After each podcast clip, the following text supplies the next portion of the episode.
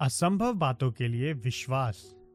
वह परमेश्वर की महिमा करते हुए विश्वास में दृढ़ हुआ और पूर्णता आश्वस्त होकर कि जो प्रतिज्ञा उसने की थी, वह उसे पूरा करने में भी समर्थ है। रोमियो चार, बीस और इक्कीस।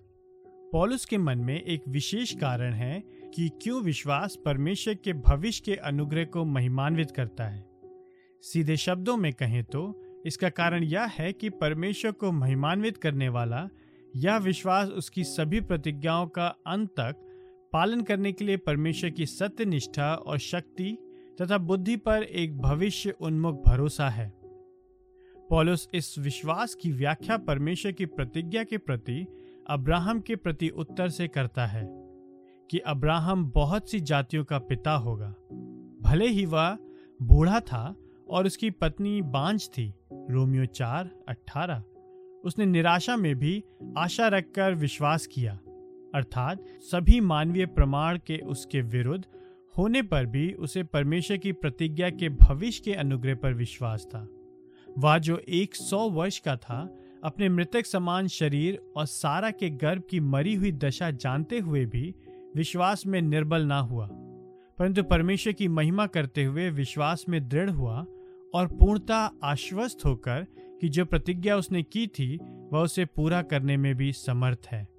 रोमियो चार, उन्नीस से इक्कीस। अब्राहम का विश्वास उसे बहुत सी जातियों का पिता बनाने की, परमेश्वर की प्रतिज्ञा में विश्वास था। इस विश्वास में परमेश्वर को महिमान्वित किया क्योंकि इसने परमेश्वर के उन सभी शक्तिमान, अलौकिक संसाधनों, जिनकी इस प्रतिज्ञा को पूरी करने हेतु आवश्यकता होगी की ओर ध्यान आकर्षित किया।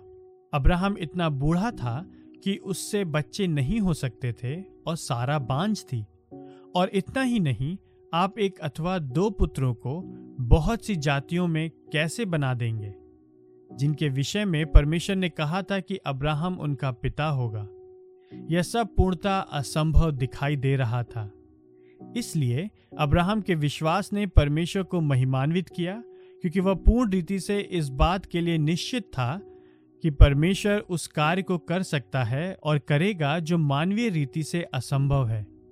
यही वह विश्वास है जिसके लिए हमें बुलाया गया है कि परमेश्वर हमारे लिए वह करेगा जो हम स्वयं के लिए नहीं कर सकते थे।